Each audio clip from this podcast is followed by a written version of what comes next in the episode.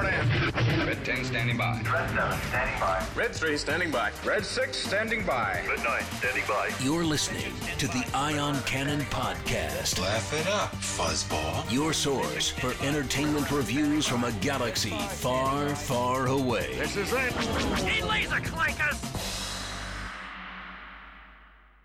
Welcome to the Ion Cannon podcast. I'm one of your hosts, Stephen, and I'm joined by my friends and co-hosts, Tom and William. And guys, we I think we did it. We have reached the the top of the mountain. What do you uh there's a word for that, like the summit of Mm. the Bad Batch season two. Uh it's time. Like we're we're a little bit delayed, you know, but we are here finally to talk about Bad Batch season two, episode 15 and 16, the summit and plan 99. you know we we originally wanted to record earlier as you guys know. We had some challenges. We had to go to plan b and then three and then Wow. four and No, then eventually got to well, plan no, no, 99 no, and, no, you no, know, no, no, no, no, no, no, no, no, because Plan Nine was already done, so we had to go to Plan Ninety Nine. exactly. Yeah. took 99 attempts but we're here. We're recording our review of the bad batch. Wow this is this was a big big two-parter and so it's been a, it's been hard to not discuss it for a couple I- weeks uh, more than I didn't have a problem with it at all, William. I, I mean, in, in true fashion, like I wanted to make sure we gave like an authentic podcast review. Like, you know, you see the Mhm. episode, you review it soon after, like our listeners do. Uh, so I finished uh, Plan 99, the final episode, about 20 minutes ago. As Uh, you- just so we, I really wanted everyone to have that authentic experience, you know? exactly It's a bummer you couldn't have done it 99 minutes ago, because that way you would have been totally on point. Oh boy. Oh boy. Sorry. Kind of sweet insert here, Tom. I don't know. I, I think. Is there any news, uh, William, to get us out of this? There there's not. No, there's no no no major news right now. Um I don't know about you guys. I'm still enjoying Star Wars Jedi Survivor, which has been great. Also, we didn't talk about in the last episode that uh, if if you are a Star Wars fan, it is a great uh, sorry, uh, sorry, fan of soundtracks in particular. It is a great time because not only do we have the Mandalorian season 3 soundtrack out now, the the second half, we've also got the soundtrack for The Bad Batch, for Star Wars Visions, and they have a number of releases there, one for each of the shorts. Um, Jedi Survivor, uh, even a n- playlist from Galaxy's Edge, you know, Oga's Cantina uh, Volume Two, and the Galactic Star Cruisers. You can finally listen to the the uh, the dulcet tones of Gaia on the Star Cruiser if you haven't been yet. Like us, we've not had a chance to go. So lots of and lots and lots of Star Wars music, which you know I enjoy, but it's a little bit older. That happened. Uh, the soundtrack's been coming out the last couple weeks, but it's I love seeing all these soundtracks come out. Personally, I'm you know I'm a, I'm a big fan of the Star Wars music, as I hope we all are. I have no problem with it. I love the original soundtrack because I happen to have the album of it from back in the day. Yes, yes. So yeah, um I think without further ado, should we should we dive into our review of these two episodes cuz this it's it's a big one. You know, I know we've we've we've talked a lot about the season at length, but these episodes really deliver on a lot of what we've been uh Mhm. hoping for this They were this not- season. They were not quiet episodes. No, no. And No. so, Tom, you want to take us into the first episode? Yes, I can take us into Bad Batch Season 2, Episode 15, The Summit, directed by Nathaniel Villanueva and directed by Matt Michnovetz. In this episode, an infil- infiltration proves more challenging than expected. I love this episode because for me, have you guys ever seen the uh, the movie where Eagles Dare with uh, Clint Eastwood and No. uh, oh God, it's got that same feel to it Mhm. where you have to get into the base by using a gondola. And this is basically just about the same setup. And such a good movie. The stories are completely different, but the way they get into that fortress is just about the same. And I so appreciated this. So the, the infiltration was just amazing to see. So- Yeah. Yeah. I mean, we always assumed that it was going to be Mount Tantus that get capped off this season. And instead, we get a bit of a, a curveball in some ways. And instead, the two part season finale, for the most part, takes place on Eriadu, which is really cool. I mean, it's, it's our first time seeing, seeing Eriadu on screen. Of course, the homeworld of Governor Tarkin. We've seen it in the books, but it's our first time seeing it uh, on the on the silver screen, which is really cool. And uh, yeah, we, they basically infiltrate the the the summit of these Imperials and uh, the Tarkin's Imperial leadership, and we'll talk more about that shortly. And it it leads to a pretty shocking cliffhanger and uh, a pretty emotional two-parter. So are you saying it's a cliffhanger because they were hanging? I mean, they weren't really on a cliff, but they were yeah, cliff it's more of right? uh, what, A, a rope hanger? Is that a thing? a, a train hanger, maybe? tra- maybe train train hanger, yeah. Wow. oh boy. Oh wow. boy. Oh boy. I just anyway. Yeah. Uh so I I really liked this. You know, it's I I enjoyed how they're the Bad Batch even after all the things Crosshair has done to them, they still want to help Crosshair, right? And so that's the whole reason they're coming to Eriadu is to to rescue Crosshair and find his location. And do that, they first need to track down Tarkin and uh, follow, or ideally follow, right, Hemlock to back to his base on Mount Tantus. That's kind of the whole plan, and that's why they go to uh, Tarkin's base called Raven's Peak on Eriadu. And as you said, Tom, it's a really cool infiltration scene, right? Where they have to they they have to get to the the bottom of the base, almost like you know Return of the Jedi uh, on Endor, right? And, and um, uh, get onto the the line, and then take the Skyrail car all the way, you know, thousands and thousands of feet in the air. It's really cool. It's just visually amazing. Yeah. Yeah, it is just like I said, if you ever see where Eagles dare, there is that parallel using that gondola and that train system to get up there. But after that, the stories just separate because not only I got to say one thing that I really appreciate seeing in animation is the backstory they're building to Tarkin. And I appreciate it because he's not front and center on a lot of these episodes, but they use him when he is the, the, the most prominent and the most you're trying to get a point across that he is a bad guy because he doesn't care what's going on around him if he's got a mission he's going to take care of it. It when when we'll get to the second part of the episode where i think it really shines about he doesn't care about what's around him but just what's in front of him like you know he's sitting there planning out and he's got all the other guys around the table. How'd you guys like the um um uh call uh, Krennic was there? I mean, talk about a shout out to Krennic being within this whole fortress. Oh, Yeah, that- it's super cool. I love seeing the like. It actually reminds me. I mean, I don't remember what the timing for this is. It's similar to like the Shadow Council we see in Mandalorian Mhm. season three. Like Yes. a lot of big names. I feel like in this kind of one small room. Like Krennic being probably I think the one we know the best at this point. Um, but I love just tying together Tarkin, uh, Hemlock, obviously, you know, represents now I think the Bad Batch villainy, um, Krennic from Rogue One, Tarkin, and I think I said Tarkin already, but it's just it's cool to see all of them together. yeah. I- I- are there any other names we recognize? I don't. yeah, there, don't there's a few. Um, we get to see Barton Coburn, of course, from the Clone Wars, um, and uh, Hurst Romodi from A New Hope and Rogue One. And um, I guess according to the episode guide, they actually originally were going to have um, uh, Cassio Tagge and Motti as well. Uh, but uh, and also Trench Moloch, all from A New Hope. But Mhm. they they they realized that they probably wouldn't be that high ranking yet. But it's still really cool to see. And the fact that they brought back Ben Mendelsohn as Orson Krennic is just Mm-hmm. perfect because I I love Dr. Krennic. I, his his sorry director. What is it? Doctor Director Krennic. His he could be a doctor too. he could be a doctor. I- I'm thinking about it's a Hemlock. D, guy. right? It- I can exactly. see the confusion between the D's. Doctor, no, no, no. But uh, but director Krennic, he is he's probably one of my.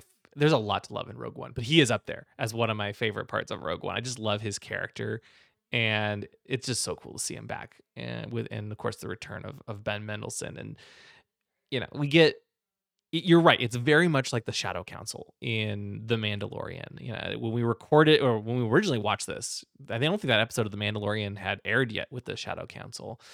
Uh, but it it certainly feels like that in hindsight, right? We we see Hemlock giving updates on cloning and how he talks about their their he's making great progress on this importance this project of great impor- importance to the emperor and we we learn that the Kaminoans apparently had they they have seek cloning secrets that no one else in the galaxy knows. And every cloning is is not exclusive to the Kaminoans, but they have the special sauce. They have they know exactly how to um uh, to to to clone beings in a way that the empire finds desirable. We don't have a ton of details, right? But they have it and only they have it. And uh, actually, it's kind of vaguely reminiscent of Dr. Pershing's discussion in Mandalorian as well. But ultimately, like that is what that is what Hemlock's experiments are trying to unlock is the the secrets of the the Kaminoans. Yeah, I'm I'm curious to see. Like, I hope we delve more into what this is. Like, I kind of suspect the Kam- Kaminoans have been kind of off in the corner of the galaxy doing their own little like cloning experiments for a long time. It's why they're at the top of their game. Um, and then just to see this kind of through line of cloning, and I wonder how closely Hemlock's work is going to end up tying to. Uh, why am I blanking on his name? Moff Uh, Gideon. Pershing and Gideon. Thank you. No. Gideon is who I was thinking. Yeah, Moff Gideon. Um, so I think in some ways the biggest reveal is that we've got multiple cloning projects kind of going on at the same time for the Empire. Um, so I wonder which one Hemlock is working towards. Is he force sensitive clones? Is it uh, you know new soldiers? Um, I suspect we'll have to wait Mhm. until season three to find out for sure. Wouldn't Yeah. you think he? Wouldn't you think he's probably doing it more so for the soldier aspect, and you have Moff Gideon doing it for the force aspect? Because here you have um, Hemlock actually, let's say, experimenting on the clones themselves. Yeah. So maybe he's trying to make super super soldier clones. yeah. I, I, feel like he does say that he's doing work for the Emperor, which Right. makes me think it's force related. But I get, I mean, maybe the Emperor is not that specific, and he's just got a bunch of projects he's doing. Like we know he's doing the Zillo Beast too, so Correct. right. And Yeah, I, That's for the I'd armor, I guess. Exactly. I I take this as you know, Gideon's his his was an offshoot of the Emperor's cloning project, and I think the Emperor originally started his cloning. Well, there was the clones themselves, which technically was kind of came back to the Emperor, right? He he or, he ordered them uh, in a roundabout way, but he uh, he then you know th- we, we see he's he's using the Zillo Beast to try to figure out armor, and then in, in the first or uh, at post Return of the Jedi, the Imperial Remnant is trying to do cloning experience to uh, experiments to learn how to presumably bring back the Emperor, and so I, I suspect it's part of the whole thing, right? The Emperor's trying to figure out how to keep himself alive forever, and then they're trying to figure out how to bring him back. And Gideon's this is this offshoot of oh I want these super soldiers that work for myself that's kind of how I interpret it, but maybe, maybe not. I don't know. Um, We will probably find out whenever season three gets announced because, well, when it's going to air, we know there's going to be a season three, but when it's going to air and the storyline basically has all been set up by these two episodes, yeah, at least part of it.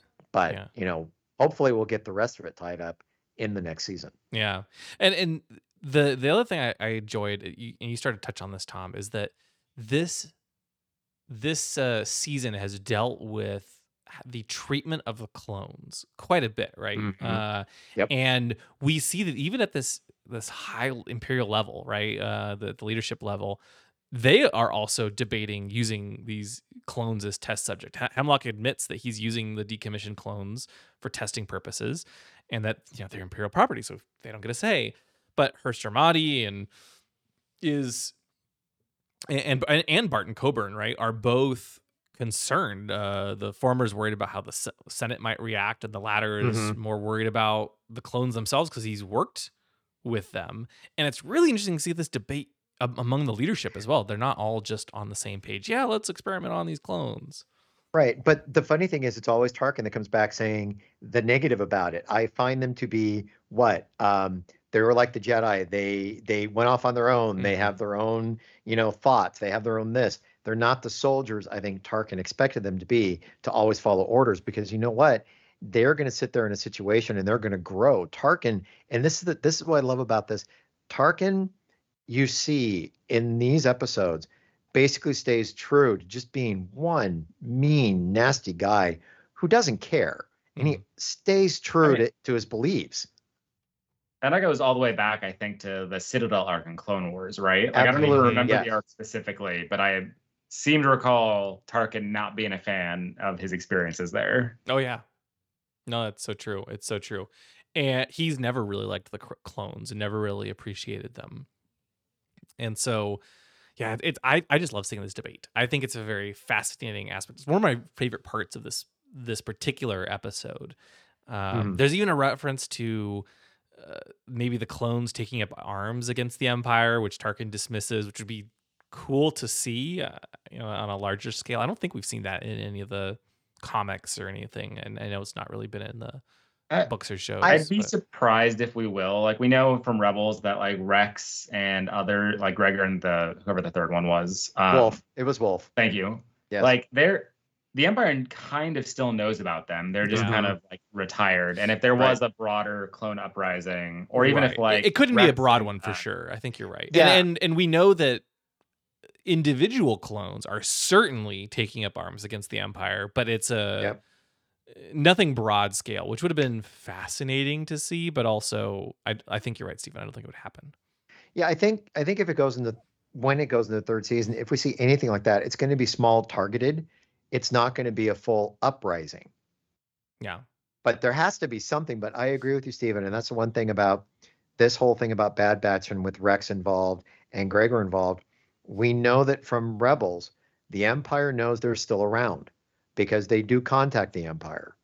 So that story thread somehow is going to have to weave into third season to where if they get involved, is it in, you know clandestine they're involved in whatever kind of uprising because somehow they have to keep their status within the empire so they can contact them in rebels to get the information that we needed in rebels to move forward so it's going to be fascinating to see how this all plays out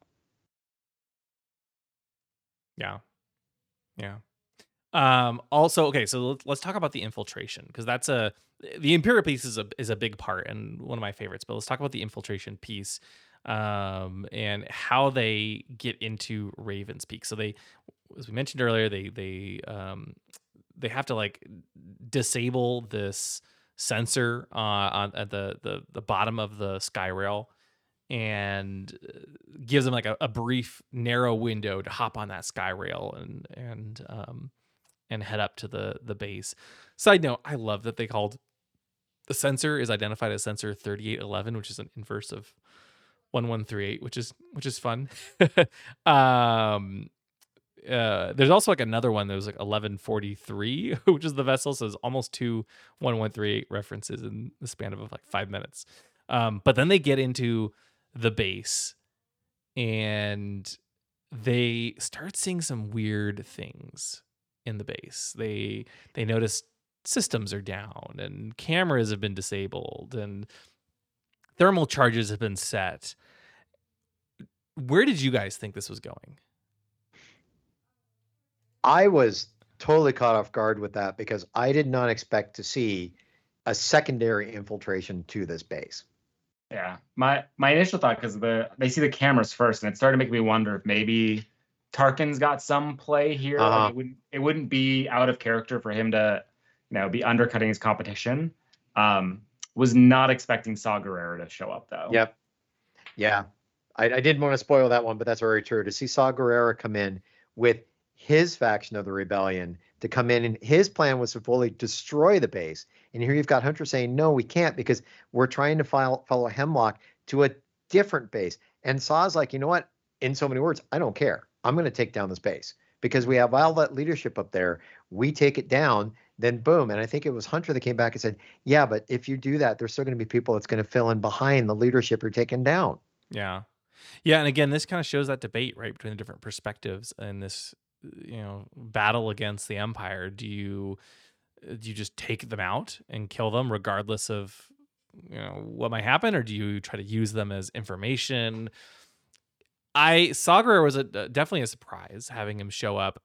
Ultimately, it felt a little superficial or or uh, shallow in that it was a it was just a very brief appearance, but it it it was a critical. The, the the Bad Batch couldn't have their plan succeed, and they needed to to kind of have a reason to escape. So from that standpoint, it propelled it forward. It was cool to see Saw Gerrera. Mhm. To be fair, I, I always felt like the plan, the batch's plan was a little bit weird in the first place. The moment they like had to stun the people in the hangar bay, Mhm. Yeah. um, like the in the control room, I was like, I I can't imagine there's gonna like let ships take off without any Yes, yeah. questioning. Like clearly something is going on here. Well, when they first got onto the base and the first soldiers they meet, and I believe it was stated before they got up there, you know, let's do this quietly, not do this, not do that. And what do they do? The first troopers they find, oh, they go over the edge and they use, you know, blasters on them instead of stunning. So, yeah, it, it was at some point you knew something was going to be tripped. Didn't expect it to be tripped by Saw Gerrera, though. Yeah. Yeah. And that course triggers this triggers this uh, you know, cascading series of events where now the base is going to be destroyed. So the the plan kind of goes out the window and they have to get out of Raven's Peak as as quickly as they can.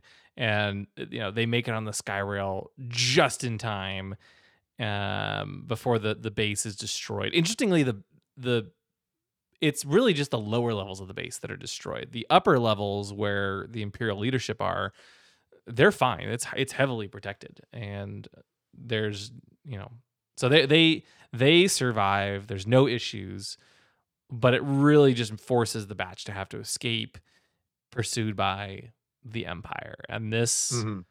this is when we get that rail hanger ending where they're literally hanging above, you know, thousands of feet in the sky. There, the rail car comes to a stop, and the the empire is closing in on all sides, and there's no way out. Mm-hmm. That's where the first part of the two parter ends. Yes, let me let me ask you guys this question. So I watched, you know, I, like I said, I finished these up pretty recently. Um, I finished the this episode that we're discussing last night, and I watched another one today. Where did you guys think uh, they were going at this point? Like, what did what did you expect the next episode was going to be about, based on where this episode ends? Ooh, I mean, Well, okay, you know, by by way of the planet they were going to head to instead of where they went. I Well, sorry, I guess to to be more explicit, Okay. um this episode i'm like okay so the next episode is going to be like yeah the plan kind of got shot to hell to some degree but i don't remember them explicitly saying the tracking device didn't work right.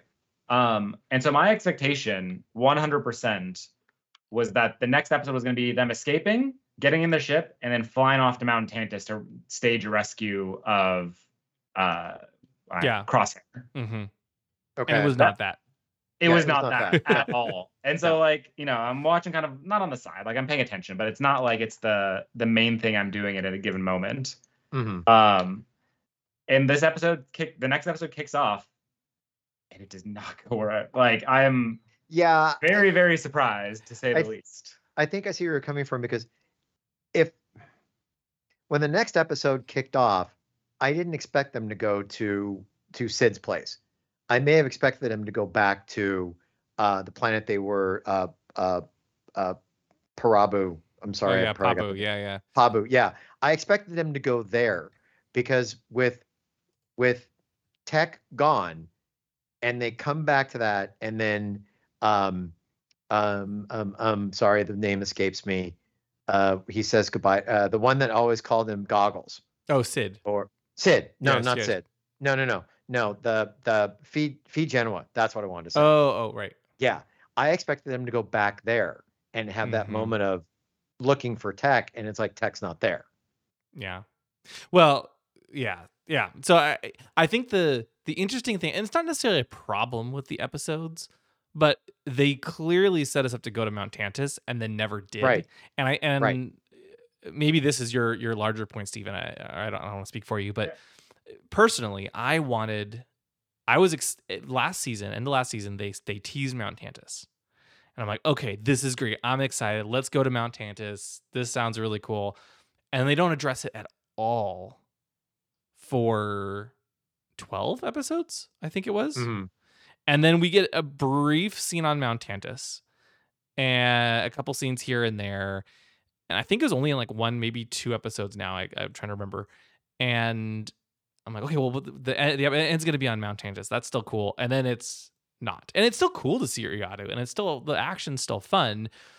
But I think he was, I just was always expecting it to go there. And it never did, which almost Yep. sets up a little bit Mhm. of disappointment, even though you shouldn't be disappointed, you know? I don't know. uh, Yeah, what, what, how did you feel, Stephen? I I didn't feel bad about it necessarily. I think it actually works pretty well because you feel like things are yeah not necessarily going to plan, but they're we're on track for this big thing. Um, and then you know Tarkin orders the V-wings to attack. You're like, oh man, this is get this is getting rough for them. Wonder what the, how Mhm. they're gonna get out of this. Um, and then Tech gets knocked down and he's climbing up the rope. And you're like, oh man, this is getting real. This is getting real tough. Um, and then kind of all of a sudden you're like, oh, we're not going. We're not going to Mount Tantus. Mhm. There are some different stories that are happening here first, Mhm. Yeah. Yeah. and Yeah, I and do then- think that's pretty cool, all things considered. Like I, I don't know about you guys. I was not expecting Tech to die. Not No. on my radar. Not at all. That- And so, uh, yeah, let's. Uh, yeah, that's. It, it kind of hit me out of out of nowhere, and it, it, and props to the the team. Like it, I was not expecting it. It, it Right. completely blindsided me. Not Right. until he was hanging there. I'm like, oh shoot, he's gonna die. Mhm. Well, and also I, I get back to it, it shows they have absolutely no problem getting rid of characters because look at nobody expected Kanan to go and then what happened to him. Okay. So now you've got tech. So I, I I mean, yeah, yeah, they they they, ha- they have no problem and it makes sense because you can't be in that kind of situation and how's he going to make it out of this? I mean, that was a heck of a fall and let's theoretically state there are no big birds or anything around for him to fall on to basically rescue him. It was a it was a fall. No, I I, mean, he's mean, uh, he- he's got to yeah. be dead. I'm sure He's he's, got- yeah. right. Yeah, yeah, he- I, I he think had- so.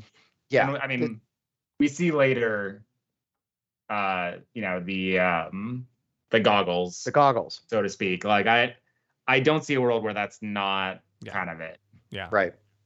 So should we? Are, we're kind of moving into Plan 99 now. Should Ye- we? We'll we'll, we'll Kinda- review each uh, each ep- we'll do our scores for each episode. I think at the end maybe, but No, no, no. That's um, fine. But, but make the yeah. This is Plan 99 director and writer and all that. Oh yeah, we should. You're right. We should. We Yeah. should. We should tell that first, and then we'll continue Yeah, our so- discussion. yeah so we we're we're going to take a brief pause here to explain that we have now moved into bad batch season 2 episode 16 the final episode of the season called plan 99 that does end with a cliffhanger this was directed by Steward Lee and written by Jennifer Corbett and in this episode the heroes are tested and Well, as you can tell That's pretty accurate. they are tested yeah. yeah. it's pretty accurate So so so let's see. So back to back to Echo, right? Because Yeah. the uh and and Tech, sorry, not Echo. Um, the, you were close enough I'm close. No, the the reason I say Echo though is actually the he's been on they my were mind hanging because over a cavern and when they were talking there was an echo in the background no, no, no. He's been on my mind though because you know they gave us a bit of a, a a fake out earlier in the season, right? Where Echo he he leaves the Bad Batch, and you're like, oh, okay, wow, the Echo's gone, but at least he's he's you know he's all right, but he's not gonna be there, and it's it's kind of sad. And a couple episodes later, he's back with the group. Maybe not for full time, we don't really know, but he's still helping the group. Uh, but who they actually kill is Tech right? And so you're kind of processing the loss but not loss of of tech, uh, sorry, of Echo, and then boom, they just hit you with tech out of nowhere, and it's really kind of that. It's it's pretty effective and and completely surprising. I I was expecting.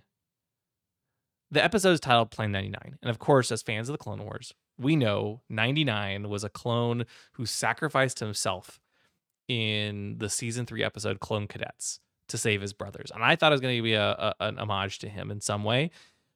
I didn't know it was going to mean that a clone would sacrifice himself again. I should have, but I just it never crossed my mind.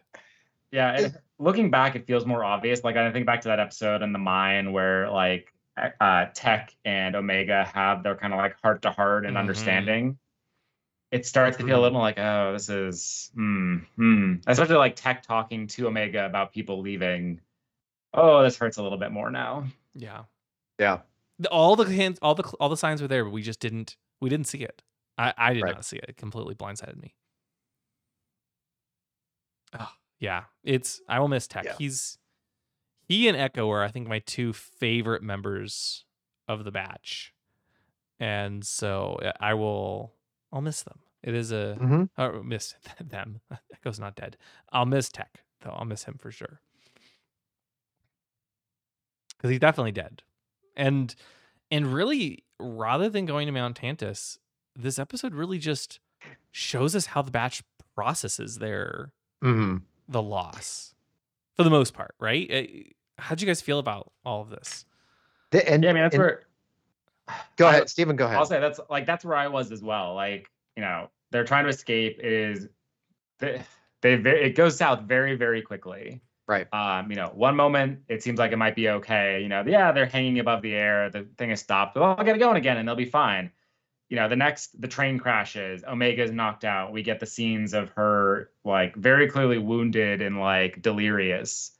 Um, and it's just one of those things like, yeah, the right choice was to try and find safe harbor. I don't think I would have Mhm. gone back to Cid for that. and that's eh, yeah But- and and like i like i mentioned earlier that's the one thing i had a problem with going to cid it did set up consequences of going there i mean it totally made sense from that story point perspective but i, I looked at it as you just had a harrowing harrowing escape you lost one of your uh, one one in your platoon you've lost a uh, uh, you're a man down you would think that a quiet place for them to go back and reflect would have been Pabu mm-hmm. because that way, like I mentioned earlier, it would have set up uh, Phee when the batch when, when the Marauder landed. She's sitting there looking for Tech, and that that would have been an interesting story moment, and that basically would have put them at the end of what Hunter recommended they do when he was Mhm. talking to Omega. And yeah, you would have gotten to that story point faster. But to move the story forward, going to Cid's did kind of make sadly sense because now you had to have the betrayal of Cid to the batch. I, I yeah stephen I was gonna, I, I kind of wish they hadn't gone back there after because it felt I agree. clear that they their relationship with Cid was not in a good place. I totally agree. Um, it feels a little bit to me like the the reasoning for that is just because they wanted um like they needed uh was it AZI like the droid Yeah, they, they need AZ to basically do the medical on her. Yes.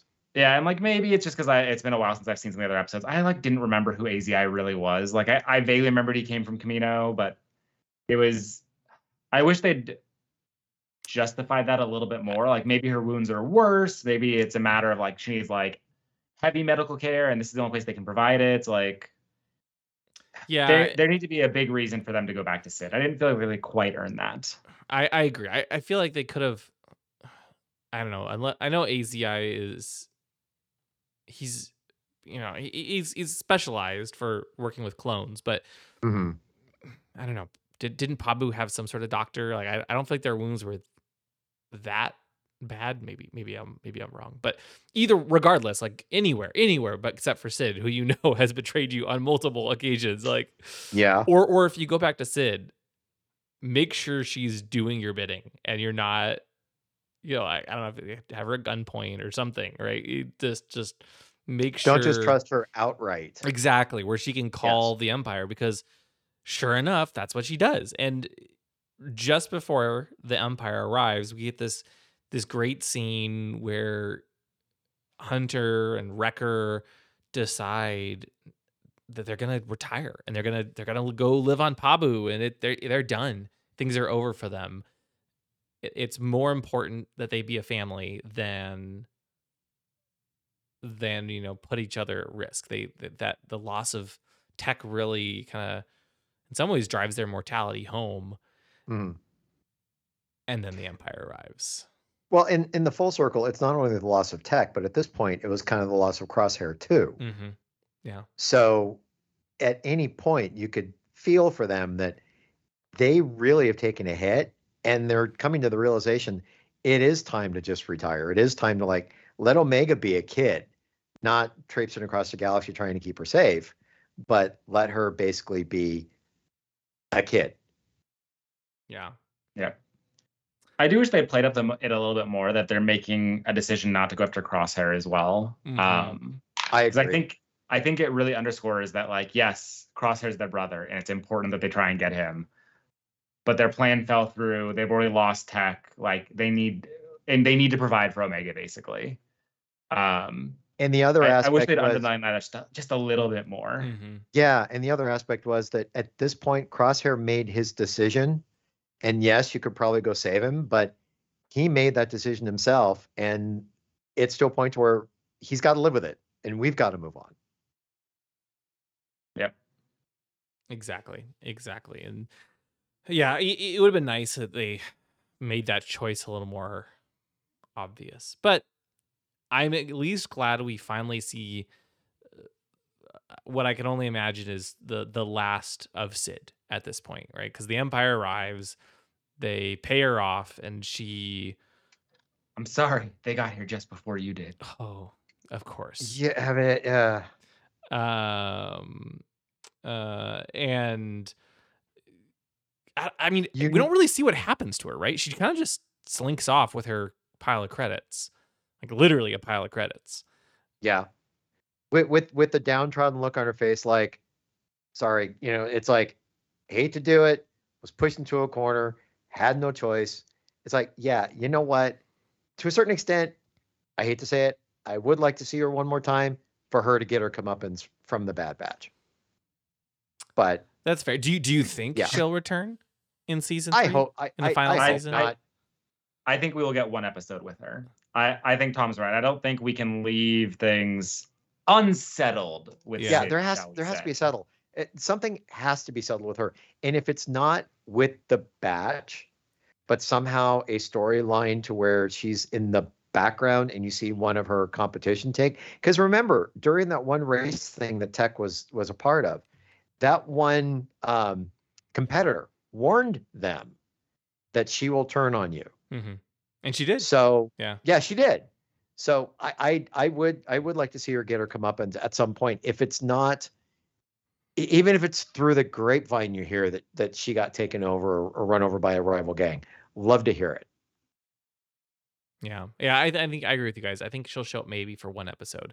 Any more than that, if they try to like work with her again, that just feels No. like a bridge too far. It- Yeah, it I wouldn't surprise me if we start the next the season three with that episode. Maybe she knows something. You know, how did she contact Hemlock in the first place or the Empire? Like, I Mhm. could see them going that route and shaking her down effectively to make sure that like, no, no, no, this doesn't. get That's to happen fair. again. Yeah, because I mean they have to, they have to find Omega. Be you know, Yeah, Hunter tries to help Omega escape and and buy time, and she, of course, decides not to. She tries to help her her brothers, friends, parent figures. I don't know. It's like it's you know father figures. It's kind of uh, not sure how to describe it, but um, and it really it ends up with her getting stunned and and kidnapped by Hemlock.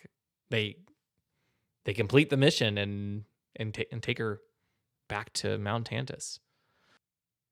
yeah. It's a it's a rough episode. The batch It does is. not fare well. No, not at all. No, but it it does set up what a hell heck of a cliffhanger going into the next season.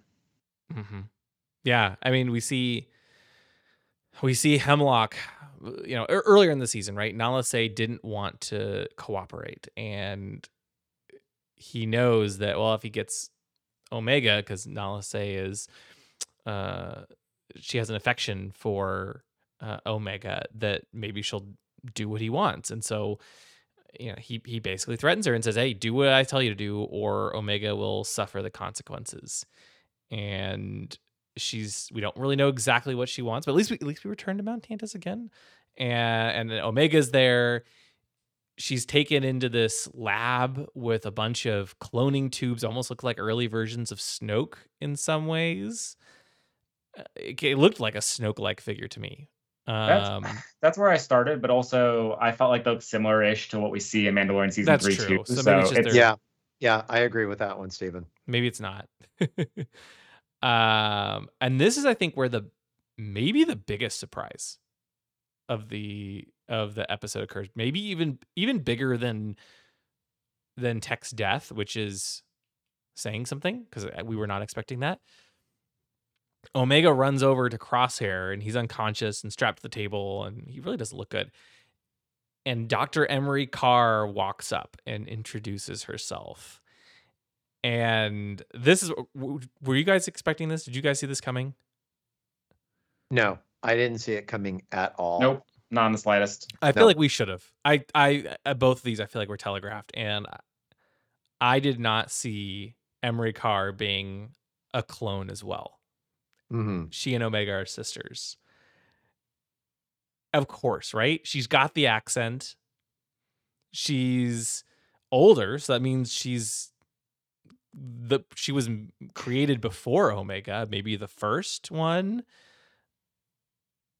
Maybe maybe she's the one that's the accelerated, like the clone troopers, and Omega's the one That- that's not true. the accelerated. Yeah. So yeah, I guess your thoughts on Emerie Karr, who's kind of been in, in the periphery of a few episodes, and all of a sudden we find out she's really a clone. Yeah, it just makes me want to go back into the season and see what I missed because it feels like I did miss something here. Um, because I like I remember the character, but the reveal kind of caught me by surprise.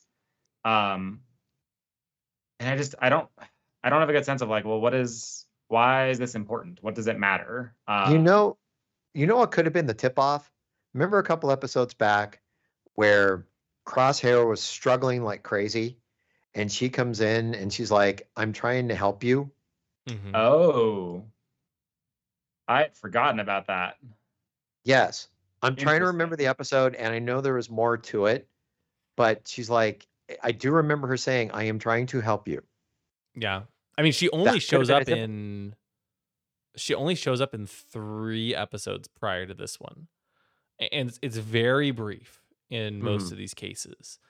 But you're right, she does uh I guess yeah, she she inject she was the one who injected Crosshair with something and said cooperate and you might might survive when he arrives on Mount Right. Tantiss.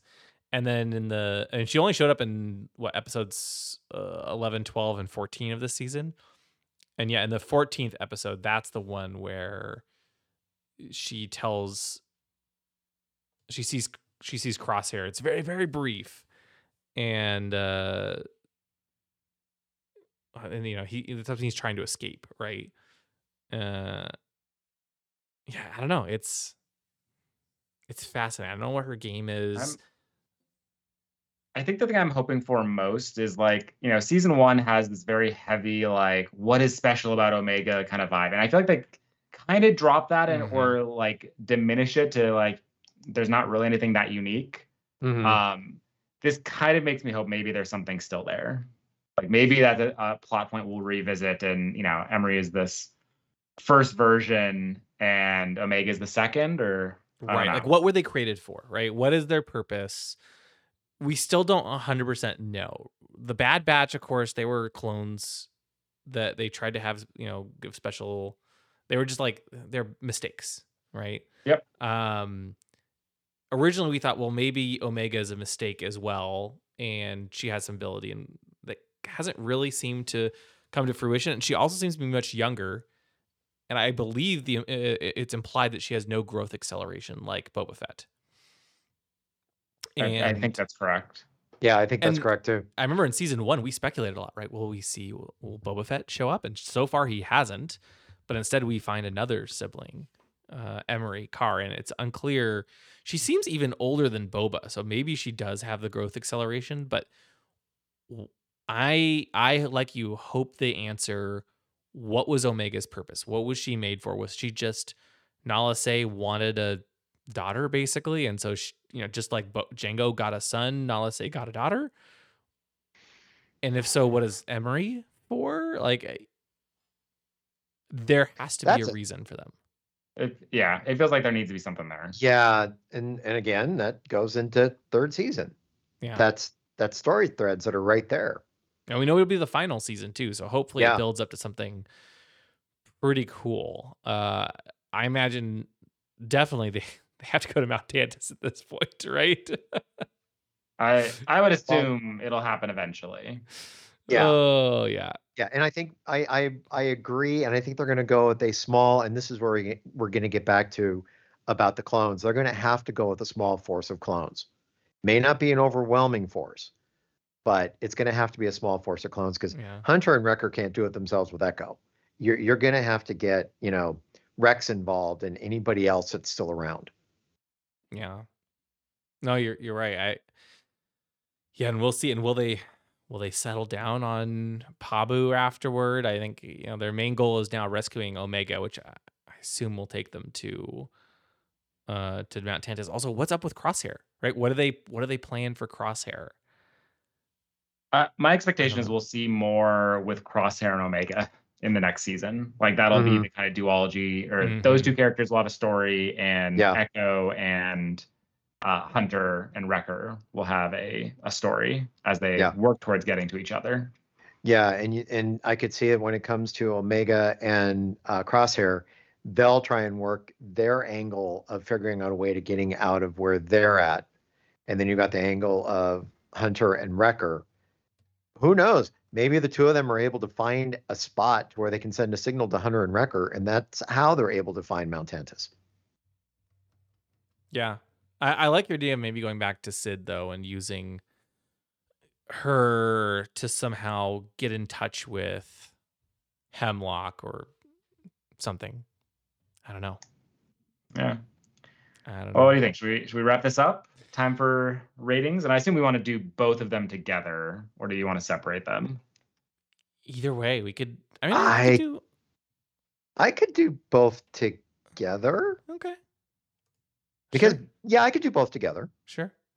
Um, Stephen, do you want to go first? Yeah, I can start. Um I think overall I felt like the first episode, um, the summit was a kind of the weakest to me. Mhm. Um, the previous episode had kind of set up this like, well, we're going, we're going to rescue um why am I blanking at his name? Crosshair. And we gotta find him. And then the episode ends up taking a lot of time like on this base infiltration so they can track them. Um, and it just felt like it, it was fine. It just didn't feel like it was delivering on that like we're about to go and rescue someone promise. Um, so I found myself through a lot of the episode being like, oh, this is kind of weird. Like, why are we still here? Shouldn't we have moved on to the next thing yet? Or like, why is this so complicated? Um, so if I were like reviewing just the summit alone, I'd probably give it a not low necessarily, but definitely not where I wanted it to be. Um, then we get into the next episode. And it's like, ah, this it, this is the story they wanted to tell. Like this was the important piece. Mhm. Um, was not expecting Tech to die. Was not expecting Omega to be captured. Was expecting Cid to betray them. But I mean, come on, that's not like it was a, really that big of a surprise. Mhm. Um, and it actually ends up. I actually feel very similar to like the end of season one, where I felt like, you know, a lot of the season was enjoyable, um, but a lot of it also felt like we were kind of treading water to a great degree.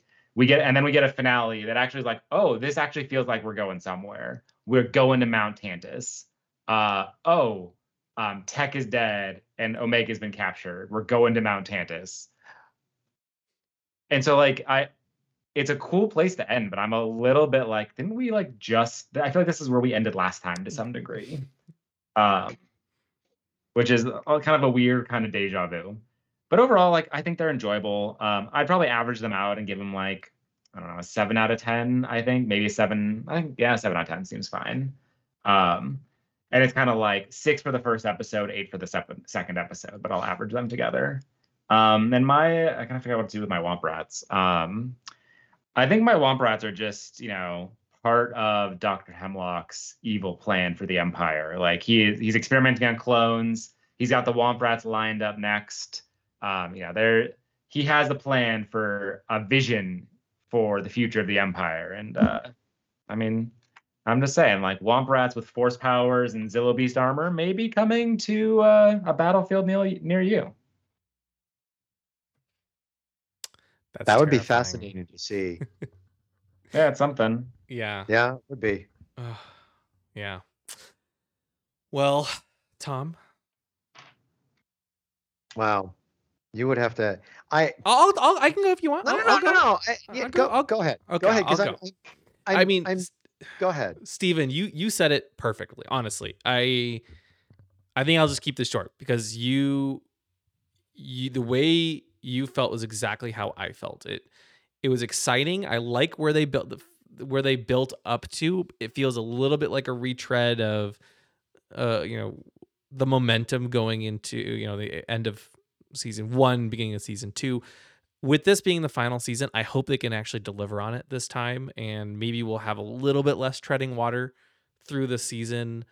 Um, but as far as the episode goes, you know, like you, the first episode was enjoyable. We got to see Saw Gerrera. We got to see. Um, it was really cool seeing Krennic and the, the Imperial Council and all that stuff.